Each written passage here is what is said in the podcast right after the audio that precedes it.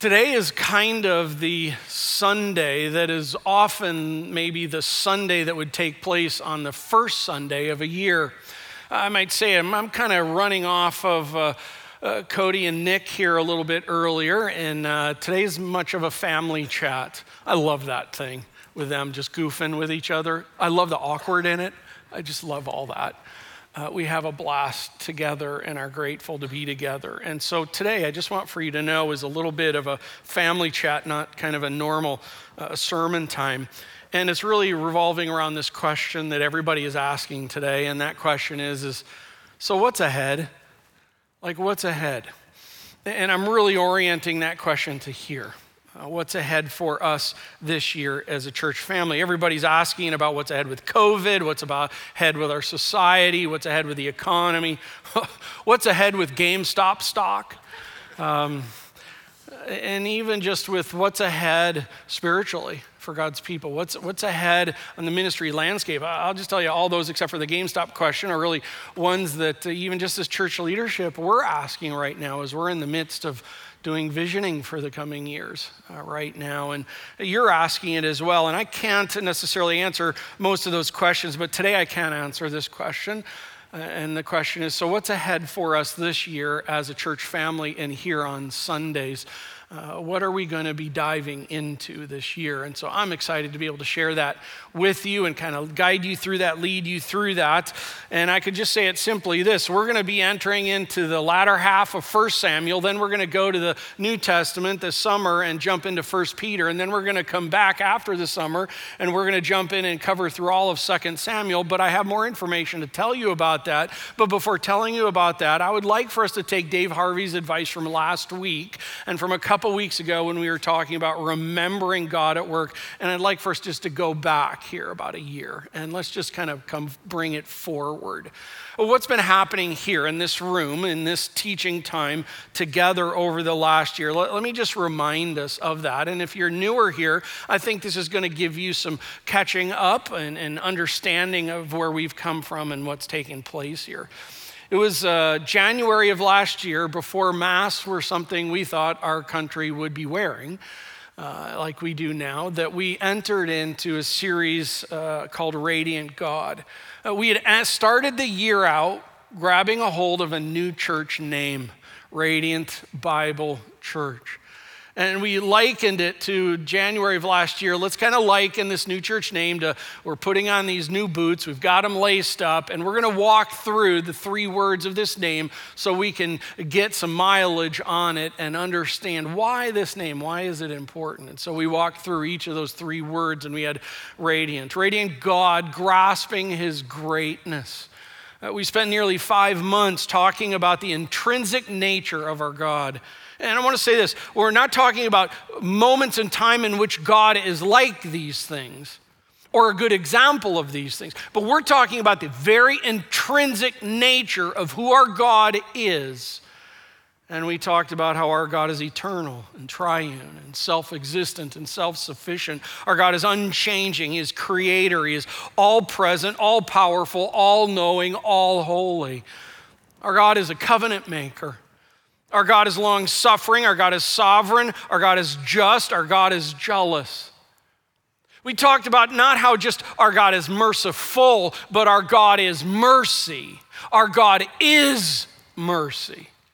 That our God is grace. That our God is faithful. That our God is good. That our God is love. Not just loving, but God is love, and our God is radiant. And that's why we grabbed a hold of that word. It's not about radiant to us, it's about radiant God. And then after that, we went to our second word, uh, radiant Bible. Um, radiant Bible, trusting His Word. And we were there in that series, we were reminded and we're secured, and that God's Word is a big deal here, a big deal here. Um, we talked about at that time, we were led in understanding it is God breathed, it is inerrant, it is trustworthy, it is authoritative, it is sufficient, it is glorious. In Deuteronomy 32, these are not just idle words for you, they are your life. That's a big statement. And so we decided, although uh, it's not necessary, but we decided to go ahead and keep Bible in our name, Radiant Bible. And then we had church and followed up trusting his word with radiant God being his people. We jumped into the epistle, the book of James, and, and walked through James for that period of time and talking about what does it look like to be God's people. Uh, being God's people and locally gathered expressions of God's people who are pursuing God together and just mining that book out for that and being a people pursuing Christ together. Radiant Bible Church. Um, here's what we wanted to have happen after last year a church taking on a new name. How often does that happen? What a unique opportunity. And wanting to take on a name that preaches. Not just any old name, but a name that preaches. And so we trust that that was helping to us. And so that was last year, those three series of breaking in our boots with our new church name. And, and then we entered 2021. We entered 2021 uh, with a name that preaches and uh, in need of some refreshment. And so we decided that, you know, we're going to take these first Sundays of January and we're just going to kind of refresh ourselves. Let's not even talk or let's not even focus on what's coming this year. Let's just like here now, let's just get some breathing. So uh, we have had these Sundays, and the first was refreshed in the gospel story. The gospel story. Uh, over the last century, um, I've been concerned that there's been a tendency for God's people to present the gospel as some myopic self help steroid for the soul in the moment. Um, we've lost oftentimes the actual story of the full gospel from the beginning to the end.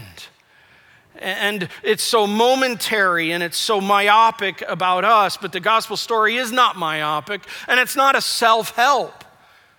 It is the story of all of life. It is why we are here.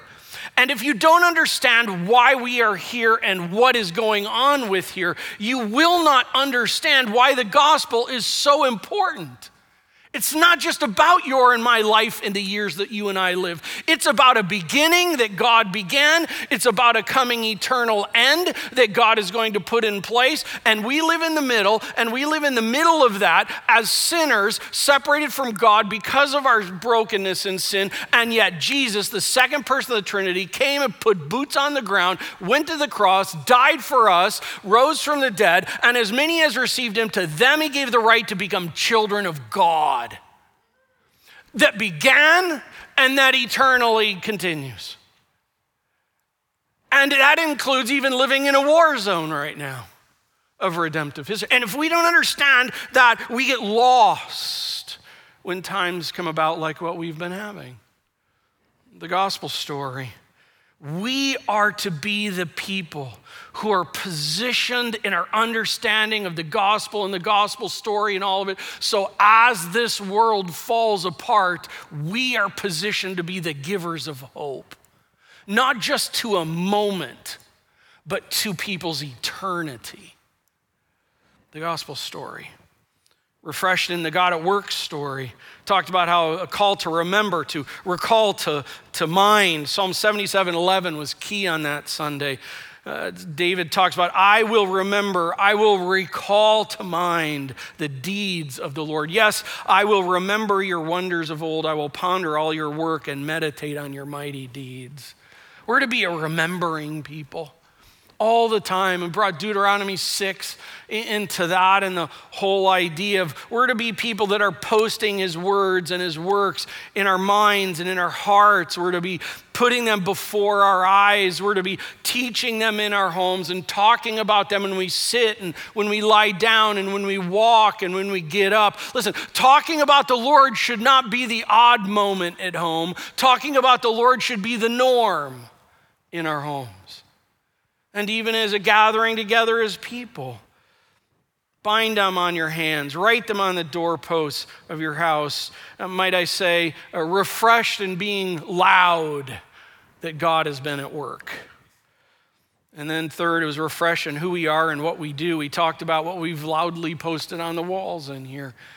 For us and as a church and times where it's been uh, filled with what has been filled you can lose sight of what's going on and get lost in it all. And, and we're a church that's committed first and foremost to the worship of christ. It's a doxology thing. It's, it's a mind that is oriented towards the praise and the glory and the adoration of god first. God is seeking glory for himself first and as we see God bigger, we then will lean into the Lord. You see, a walk with Christ comes out of a high view of Christ.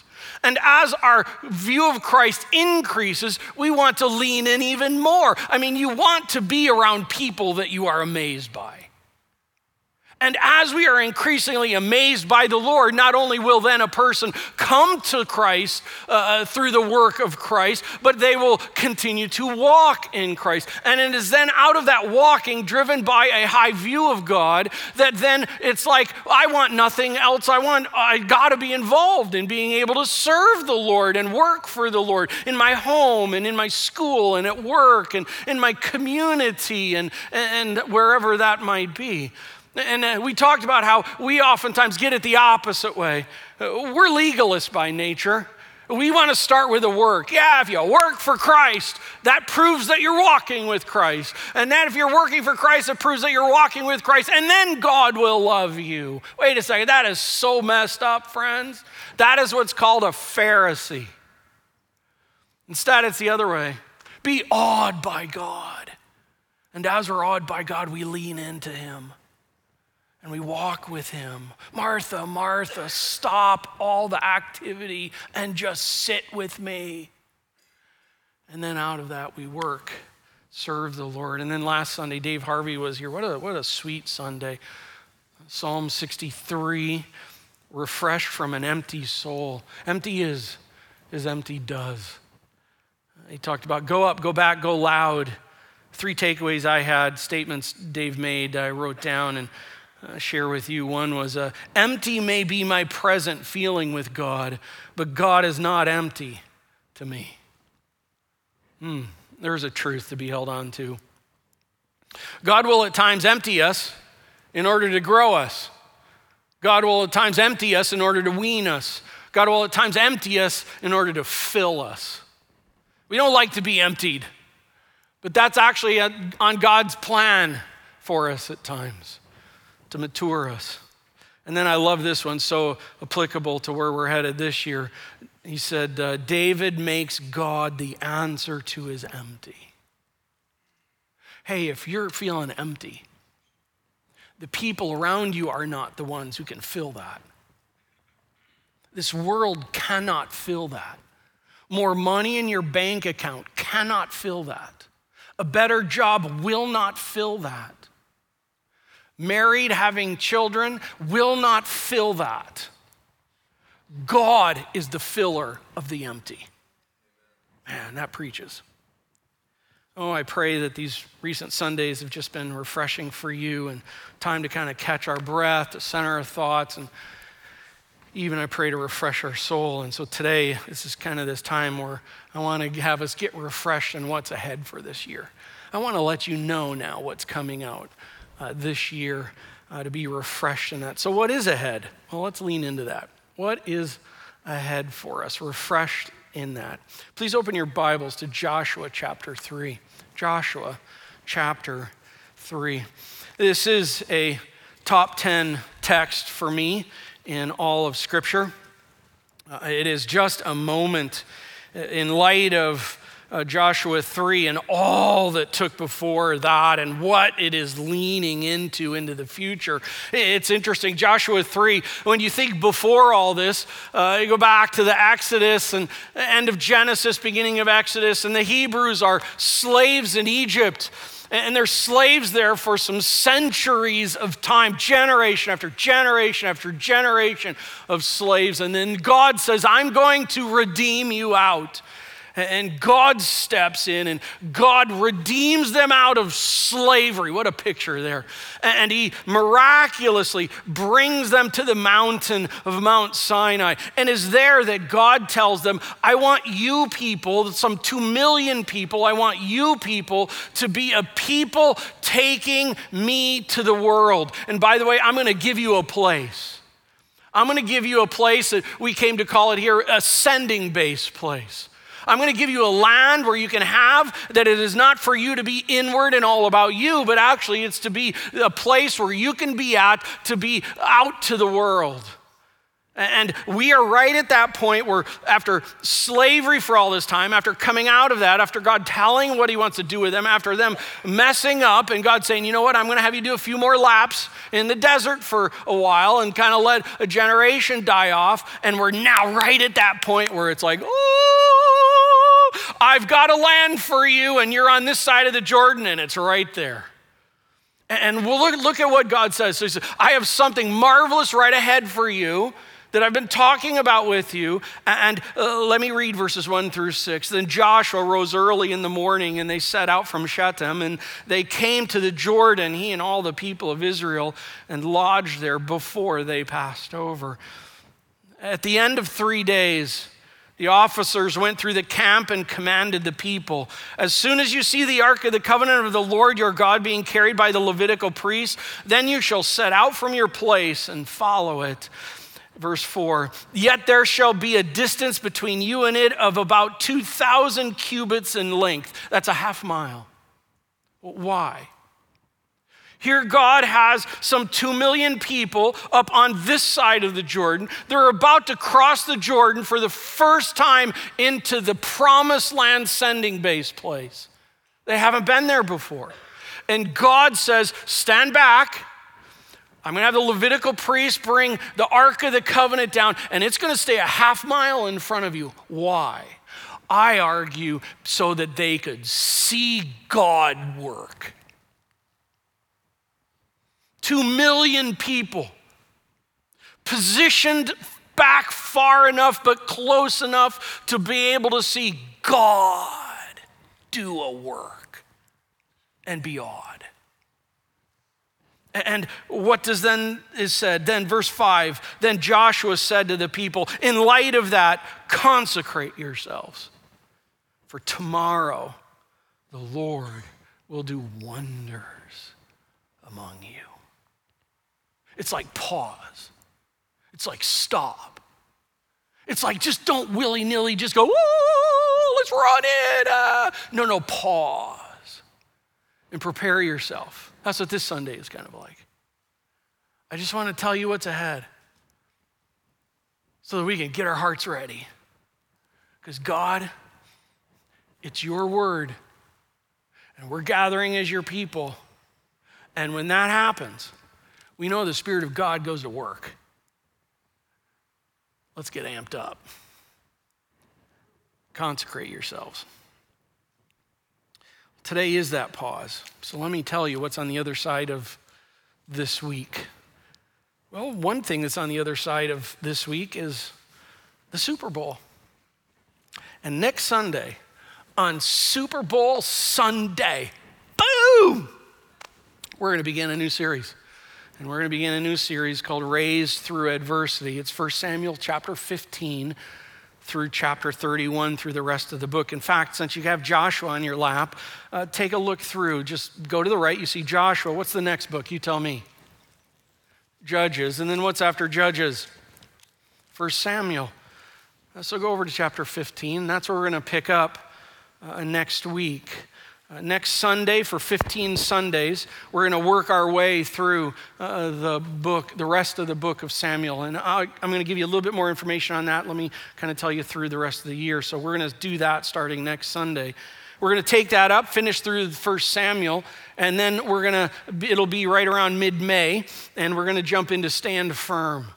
Uh, Pastor Cody and Pastor Nate are going to take us and uh, work uh, through verse by verse through First Peter.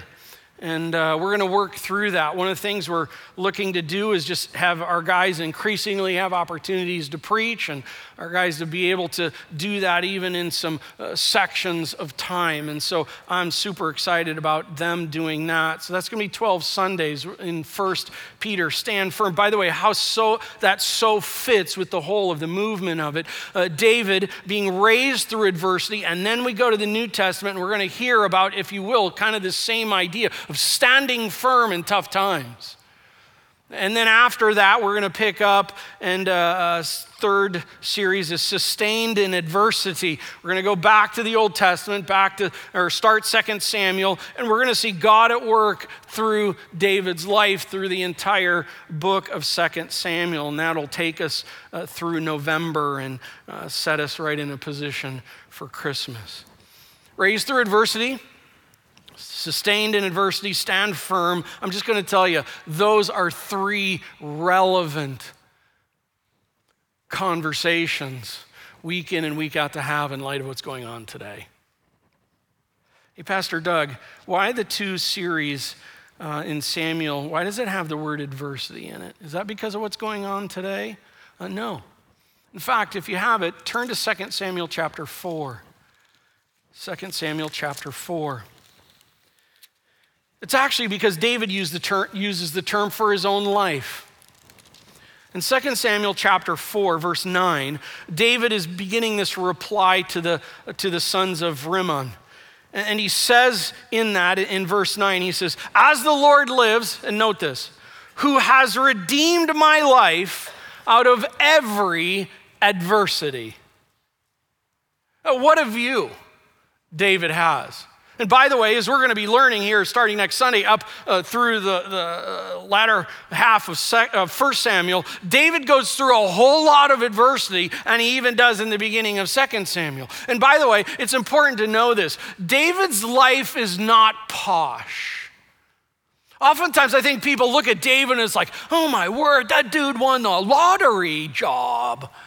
I mean, he's a shepherd and, you know, he plays harps, he sings, he's a mama's boy. No. And he's doing this, and then he like gets this job and he's king. And it's like, what a perfect, pristine job to have. Uh, friends, um, let me fill you in. David's life before he becomes king and after he becomes king is filled with adversity. And that's why he says what he says. It's filled with it. His life was not perfect. His life would not be described as comfortable or posh or easy living or easy street. I mean, his life would not be described as he had a very tight knit family. Wasn't that? His life would not be described as always, now there's a guy that always makes the right choices. And for sure, his life would not be fully summarized. Now, there's a guy with absolute pristine character. And here's the thing I bring all of that up because our series is not really about David. Our series is not about how David is awesome. Our series is about how God is awesome and God works through people who fail and fall. Now, there's some hope and in times of adversity. And God is not redeeming every time of David's adversity such that God brings him from poshness back to poshness. Listen, that's an American view of the gospel. That if I come to Jesus, everything becomes posh and sweet and comfortable and trial free. Oh, James didn't say that. And we just studied through that. In fact, James says that God, in his sovereignty, will bring tests that trial our faith to produce maturity in us. God is not about pampering us. God is about perfecting us, growing us in maturity in Christ. And that's what we're going to see. We're going to see that God at work in David's life. And I hope, as you can tell, I am really amped up about it. And here we are, a half mile back from entering in. And I want today to be an informing and a pause before we step in. Today could have been the introduction to 1 Samuel 15, but I wanted us to pause get excited. And so I think if I were in your shoes, I would have two questions. One question is, Doug, why 1st and 2nd Samuel? And the other question I'm sure you're asking is, so what can I do to get ready for next week? Right? All right. First question why 1st and 2nd Samuel? I want for you to understand some of the whys that are not only just why it in particular, but even how I go about and we go about why we preach what we do here. So let me begin with this three reasons why, 1st and 2nd Samuel. Because number one, I desire to shepherd people to a deeper love for God's word, for God's word. I desire that. That's been the case ever since I stepped out of business life into ministry life. I just want people to come to love God's word more. Because for most of my life, God's word was not necessarily all that exciting or at times even that relevant.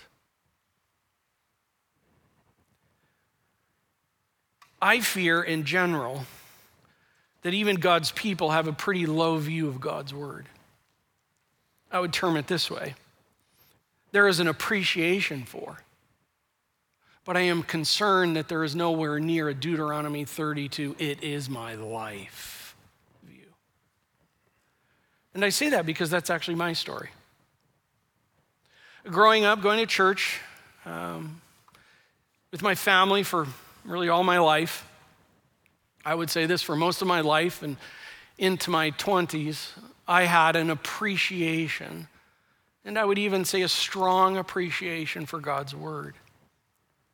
I wanted to know what God had to say. I wanted to know what God had to say about my life and for my life. And yet, I don't think I could say I viewed God's Word as my life. I had an appreciation. I don't think I had a view that God's word is actually as sufficient as it is. But then God used some people in my life and time and years and just teaching in my life to help me come to understand. Uh, I would say it this way, back from my engineering background. It went from being one dimensional, not to two dimensional, but to three dimensional.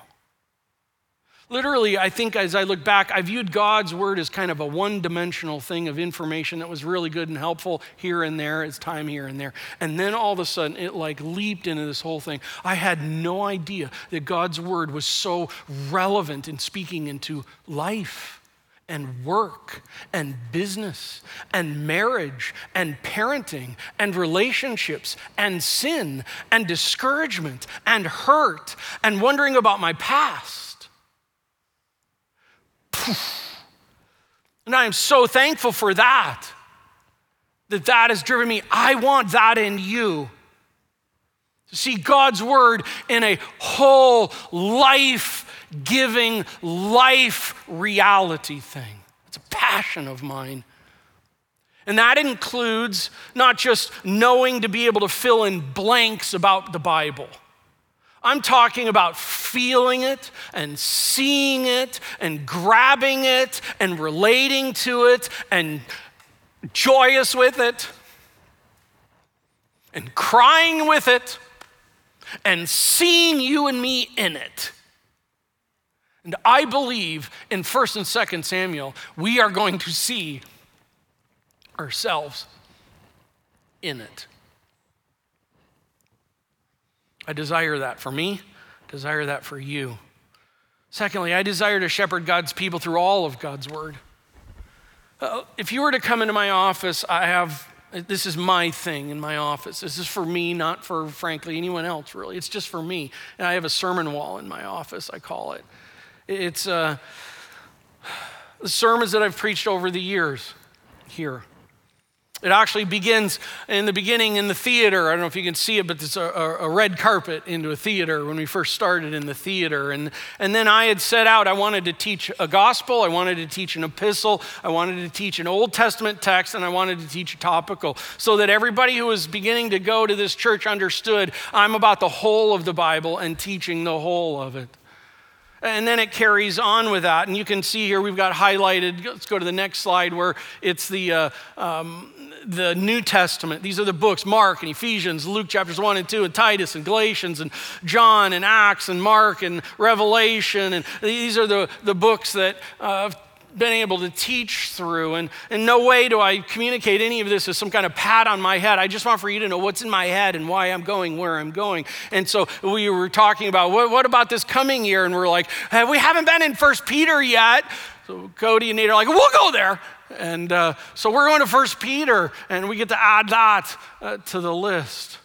I'll bring in the Old Testament here with the uh, yellow ones. And, and if you see here, something's been going on for me. In fact, let's kind of take the, the New Testament ones out so it's a little uh, clearer for you to see here. And you can see in the beginning, the first Old Testament book that I taught through was Exodus. And then I did part, first half of Daniel, but then Joshua, Judges. Uh, we did some Psalms, and then Samuel. Exodus, Joshua, Judges, first half of Samuel. What's going on?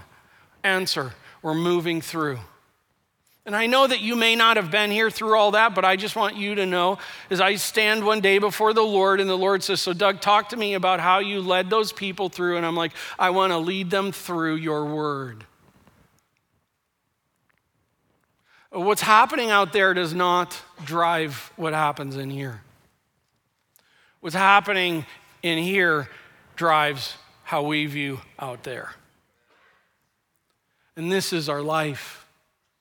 And so, why First Samuel? Well, because I love teaching uh, through all of uh, God's word of it. And so, we're going to pick up uh, the rest of First Samuel and then uh, go through Second Samuel. So, I desire to shepherd people in a deeper love for God's word. So, I get pretty crazy passionate about it. I, I desire to shepherd God's people through all of God's word. So, Doug, uh, okay, then why now? Why this now? Why, why, why pick up the the story of the Old Testament now? And my answer to why now is because of now. Um, we are living in adversity filled days in a unique way that I think being able to see God at work in people who are experiencing adverse times and even adverse times in their own heart would be really fitting for us this year. So we're going to do that. The latter half of 1 Samuel is about David being raised up through adversity. It's like one after another, after another, after another. And yet God continues to raise him up through it. And then 2 Samuel is, is about how God sustains David in adversity. I mean, the dude's got a pile of junk going on in his life. And yet God sustains him in that. And I want to reemphasize here that this is not about how David is something special. This is about how God is something special, even in a person like David. So we're going to go there because I think we could use it in our days that we're experiencing right now. And let me even just whet your appetite and then I'll wrap it up. We're going to see David in 1 Samuel 16 in two Sundays. He's going to be anointed king of Israel by Samuel. David never put an application in for the job. David never um, put his name out for the job. David is likely, it's don't quite know, but some say he's 10 years old. I think that's too young uh, 20 years old. I, I, think he's probably 15 to 20 years old by that time in, in chapter 16. I'm going to go with 20 years old just because I like round numbers. And in chapter 16, David has said that he is going to become king of Israel.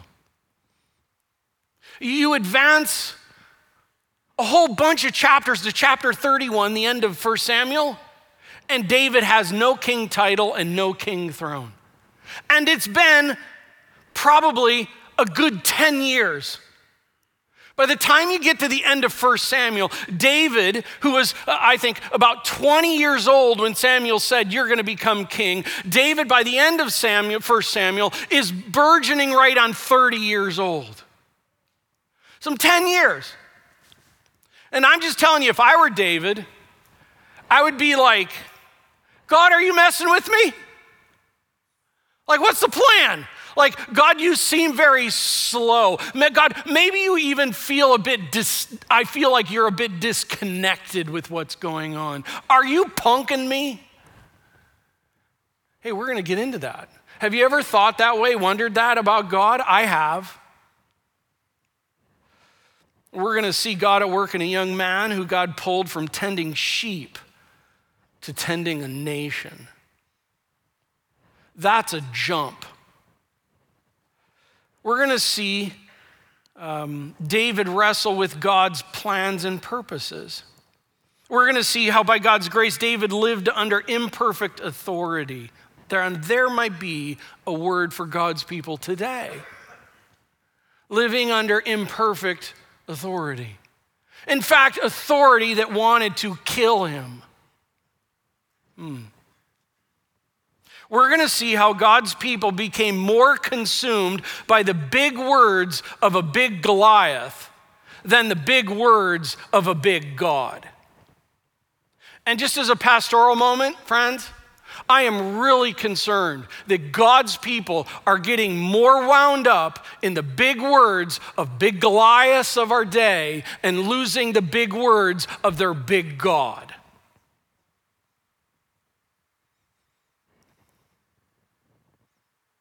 We're going to see a Yahweh loving man wrestle with his own sin and failure. We're going to see how people can indeed live strong and faithful for the Lord in a physical and spiritual war zone. We're going to see a leader for God live under the weight of the unrealistic expectations of others that he should be the full package.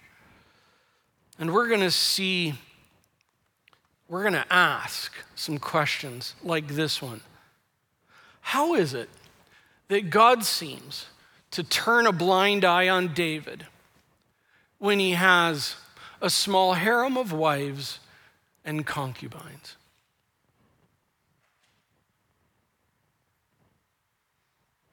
How does that work? And yet we have this term, he is a man after God's own heart. And then on top of that, Jesus even associates himself by saying, Jesus, the son of David. Why would the second person of the Trinity tie himself to that one living like that? There's a lot of questions to be asked, and we're going to ask some of them. Can't ask all of them, but we're going to ask a good number of them. And then you add First Peter to all this, and friends, it's going to be a buckle up year. And I'm looking forward to it. And I pray that you are as well. So, last item. So, what can you do to prepare for us jumping into this series starting next Sunday? Because I know you're just dying with that question. Three things. Number one, I want to encourage you to read 1 Samuel chapters 1 through 14 this week. Two times, 20 minutes each, you can read it. 1 Samuel chapters 1 through 14, you'll be ready and raring to go. Secondly, I want to encourage you to do some consecrating time this week. God, with what's ahead at our church, with what's ahead, with what we're going to be learning out of your word from that. God, would you do a work in me? Would you prepare me? God, would you do a work in us as a faith family? And Lord, uh, there are going to be things that you're going to do in this that we don't even know what it is right now. But God, prepare us for that, would you please? So read, consecrate, and then come ready. Come ready with tools in hand. Bring your Bible, bring a pen, bring something to write with. Those of you who are in small groups that are going to be doing the sermon based, uh, here for this uh, session. Uh, you're going to have a, a, little book that Pastor Eric has put together and the team, and in it, it's got uh, first and second Samuel in it, and or I'm sorry, First Samuel in it, and it's got space in it. So you're going to have that. Uh, our small group is not going to be doing sermon based here this round, or so if you're not in a small group or your small group's not doing that, just another tool that's out there. I want for you to know. I got this on Amazon for eight dollars, and I don't know if I get a commission off of this uh, at all, but um, it's First and Second Samuel, English Standard Version. They call it the Illuminated Scripture Journal and it has first and second samuel it has the text on one page all blank on the other. And so if you want to do a lot of writing you can do all that keep it together. This is another tool. I'm a guy who likes to write in my bible and so in that i work it and uh, you come ready to do that. And let's come ready to go up and go back and go loud. All right so thank you for kind of gathering together, planning what's ahead, just being informed of what's ahead for this year, and let's head forward loud together, all right? And let me do that in prayer. Lord, thank you for this time and thank you for the opportunity that we have as a church family to gather like this, to, to bring ourselves together, uh, whether it's here in the house or online, and in unison together to be able to not only lift your name high, but to be able to study your word deep. And I pray that would happen this year, Lord, as we look ahead. And, and just as you have shown yourself year after year after year, you do things far beyond what we can think or imagine. And I pray that this year. Lord, whatever comes away in our economy, in our world, uh, we are people who want to lean into you and we want to adore you and we want to serve you. And I pray this series would teach us more about who you are and how you work and what you can do, and that we would see you doing an awesome work in and through each of us and all of us. And so it's with anticipation that we look forward to what you're going to do, trusting in the work of Christ and the Spirit of God in our lives. In your name we pray. Amen.